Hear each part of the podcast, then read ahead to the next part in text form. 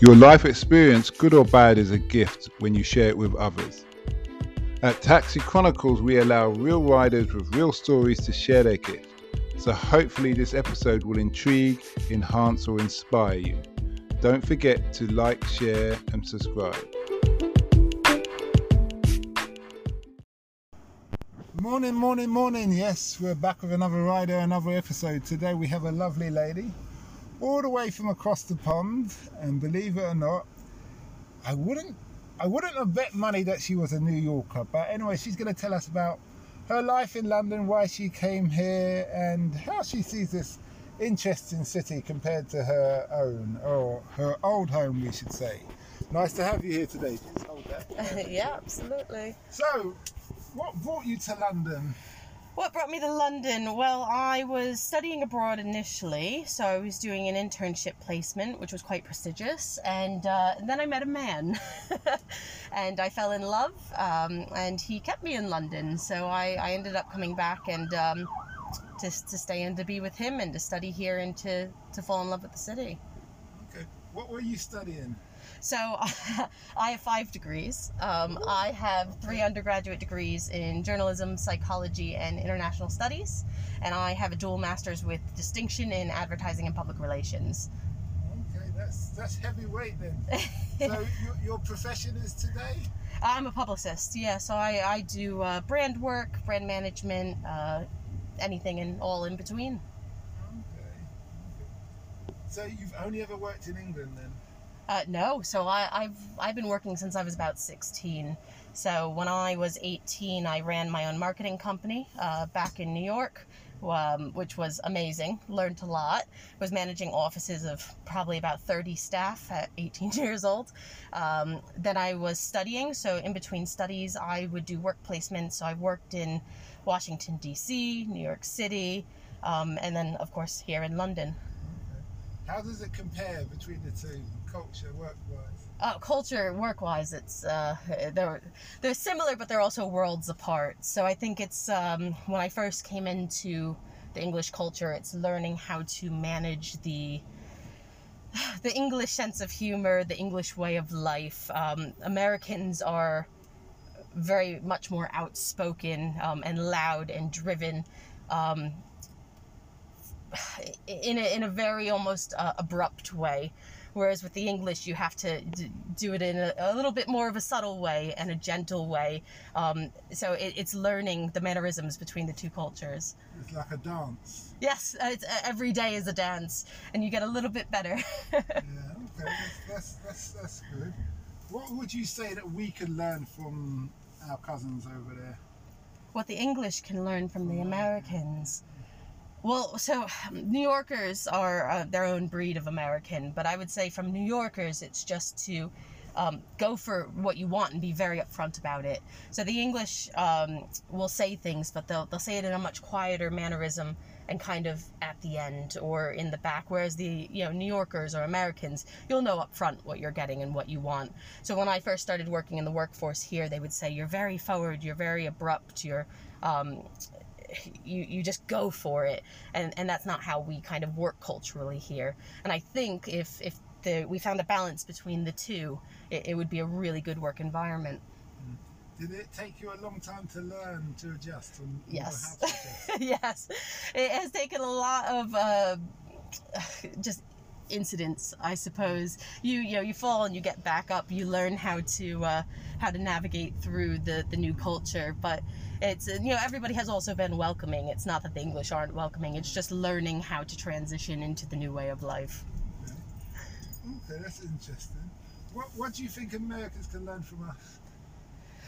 Oh, a lot. Um, I think the English are, and once again, I didn't work, um, so much of my you know higher level uh, full-time work has been here in england so i didn't do full-time positions back in america they were much more short-term placements but i think here in england uh, the culture is also a bit more friendly in, an opposite way. So we go out to the pubs after work, and and we you know we have these friendships within the workspace.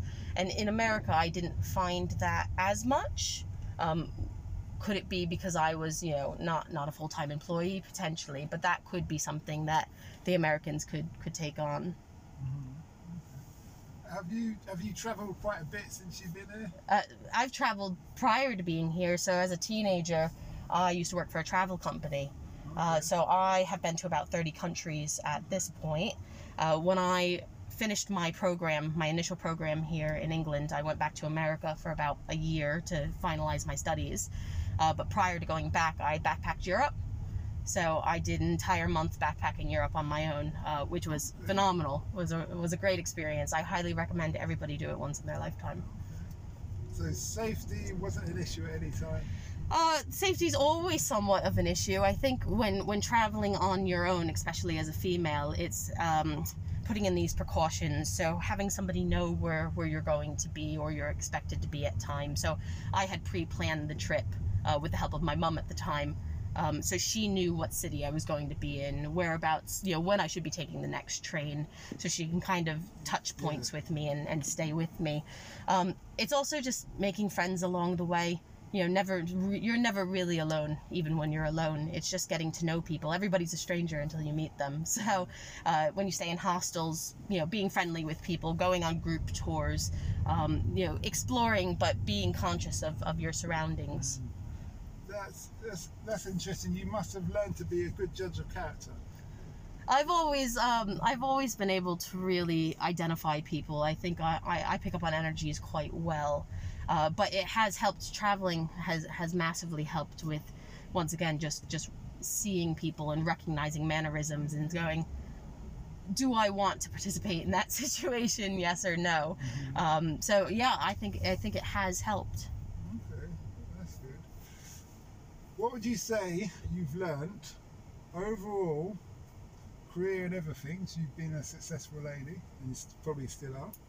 Um, that you wish you knew when you had started In career, in everything. in life, don't take it so seriously.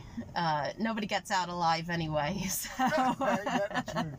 so to uh, to you know, everything's a, a, a learning experience. You're never going to be perfect the first time around. Nobody's perfect. So I think for for myself, I was always very tough on myself and wanting to, you know, get to the next stages and and be in the you know be the best at what I was doing and which is fabulous because it's put me in this wonderful place in my life. But at the same time, to have fun along the way and to understand nobody's perfect and you will learn as you go. You are where you're meant to be. You you've got a lot of degrees. A couple. Why why so many? Um, so once again, I think it has to do with this perfectionism thing. Uh, for me, it was if I was going to spend the money, because I, I received a scholarship to a university, um, full full ride, and decided to decline it. Decided not to go. So I went to Penn State University, Mhm. which is quite a big school, uh, but it also came with a big price tag. So for me, if I was going to do it, I was going to do it um, completely. So I got my undergraduates there, um, and the credits basically account your lower level credits can account for multiple degrees. So that's your gym credits, your basic science credits. It's not until you get into your higher level courses that they are specific to to the degree. So my final year, my senior year, because in America we do four years at university. Um, I took 18 credits, which most of my friends were taking, you know, six credits and, and out at the bars drinking all afternoon. So I did spend a bit more time um, in the classroom than I did kind of the social aspect. But for me, it was if I was spending the money, I was going to do it. So I did. Yeah. I heard the, the degrees out there are very expensive, like a hundred grand. more than that, uh, probably double that. Yeah, Well, at least for me, it was. Yeah, I suppose you got all those credits, those units, or you're doing. Yeah. Okay. Um. Sorry. That's all right. Nightlife. I, I know New York's really bustling on nightlife. yes. What's that like out there? Give us a taste. I, I would say it is very similar to London. I so once again I was quite young, so there were certain places I could get into, certain places I couldn't get to, into when I was in New York, because I I moved to London when I was 20. So um, 21 is the legal drinking age in in America in New York City, but I it, it reminds me of so I would I would go out to um, like New Year's Eve parties and kind of I would I would go party in the city for big events. And it is very similar to your your Camdens, your Shoreditches. You know, every every nightclub is is very similar. So, um, yeah, I, I, I think they they have a lot of similarities in that case. What would be your advice to an American or a New Yorker Okay. who's coming to London to live, to live, um, live and work? to live and work. Well, I guess for me, it, it's it's a bit laughable now, but just to understand the British a bit and to, to take it all kind of with a grain of salt.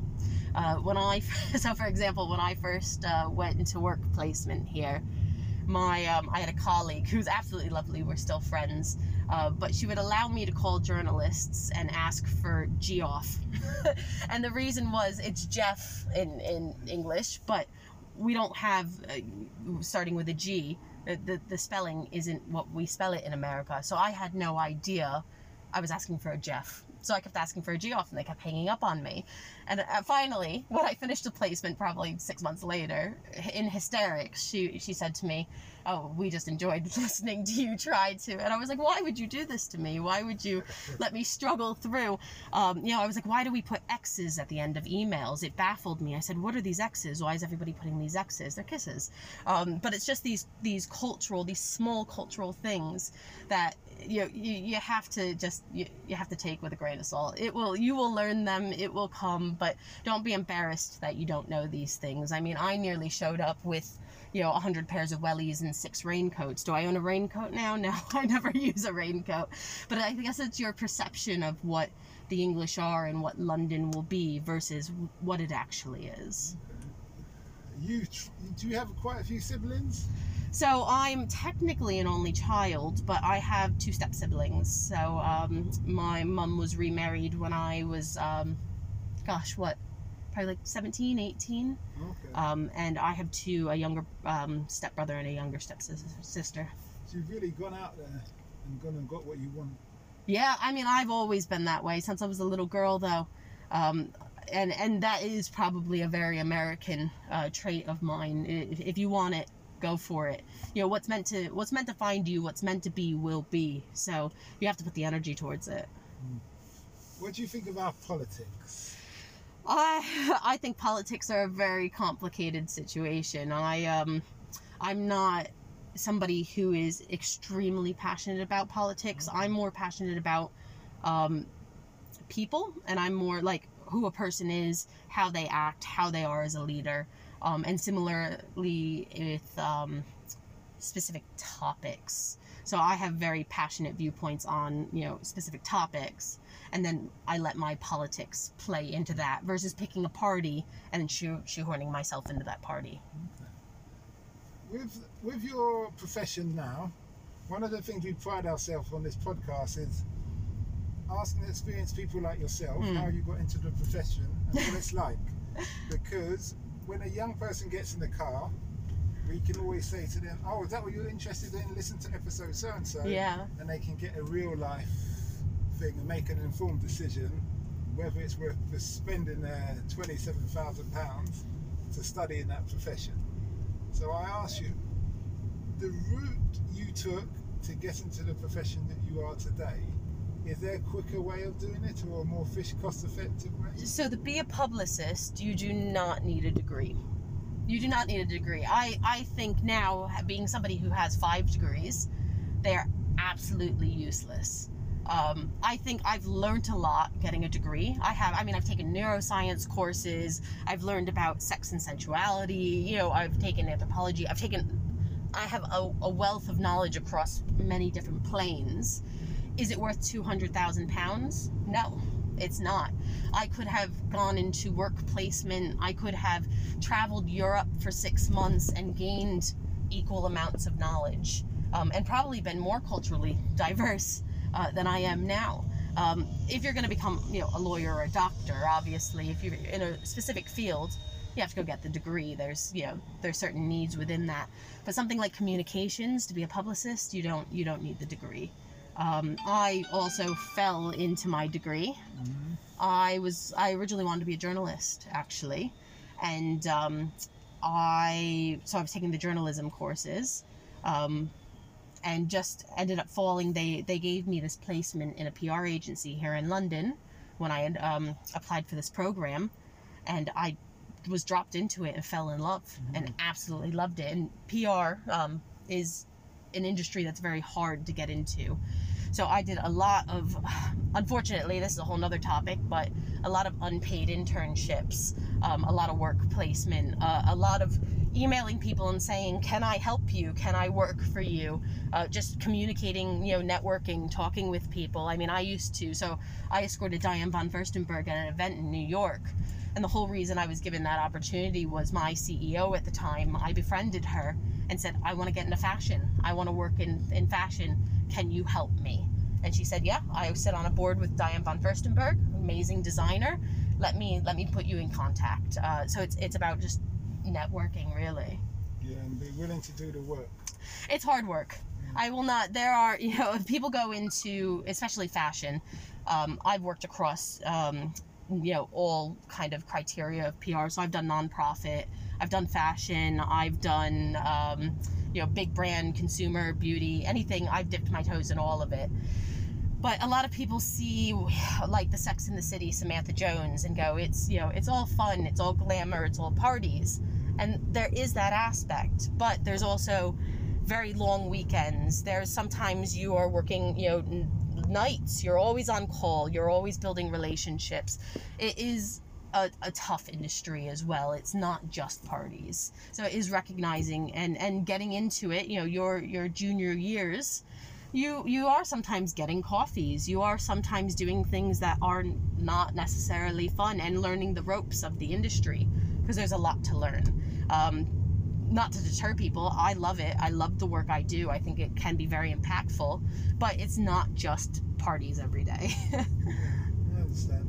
It's a lot about dealing with, well, most jobs are about dealing with people. yeah, as a publicist, you are always and and you're dealing with people not only representing yourself and if you're at an agency or with a brand, you know, the the agency or the brand, but also, you know, the the bigger client. So if you're working for a specific brand, you are the voice and the tonation of that brand. So that's a lot of pressure. Um, to make sure when you're speaking with consumers, when you're speaking with journalists, when you're speaking, um, when when you're building out, you know, um, press releases or tone of voice for this brand, that you are you are doing it on on their behalf. So yeah, Okay. That's, that's, that's good. So, in summary, you've been a great guest. thank Yeah. you.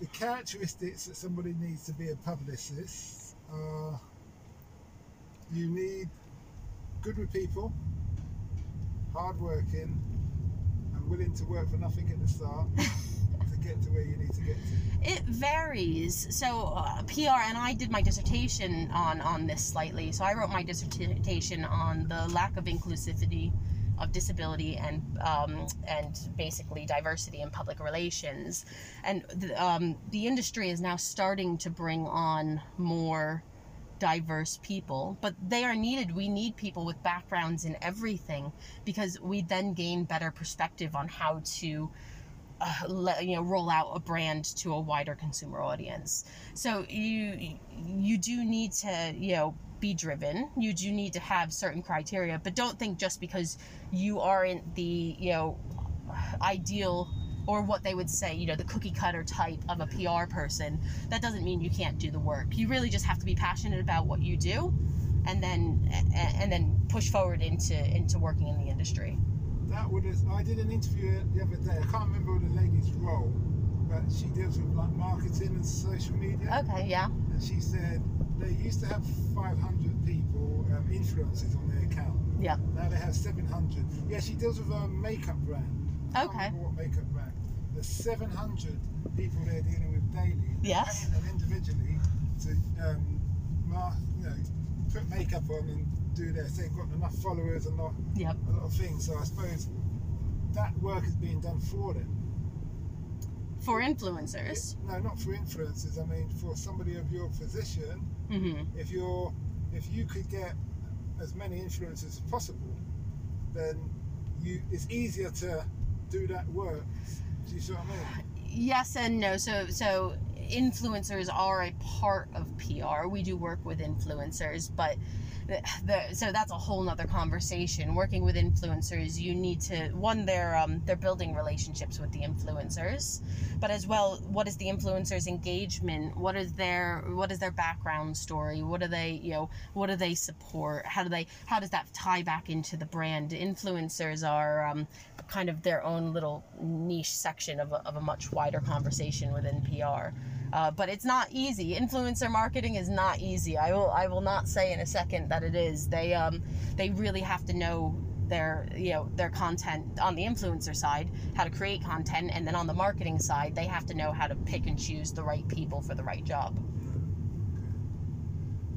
well thanks a lot for that no My worries last question is this what's the impact you want to have on the world what is the impact i want to have on the world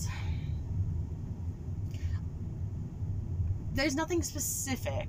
I just want to do something that makes a long lasting difference. And I think how I'm current when I was younger, I thought that was being a celebrity or you know doing something big but in reality as as i start to get older another year um, it I, I find on a on a micro scale it works as well it's you know um, having conversations with with people in your day-to-day life and um, you know working with those around you uh, that can make a huge difference in the world actually by just helping lift others around you as you lift yourself and working together. Um, so that is how i'm currently making an impact on the world. Will i do it at a bigger scale at some point? Potentially hopefully we will see. Okay. well happy birthday. Thank you. And thanks a lot for the interview. No worries. And we wish you well. Thank you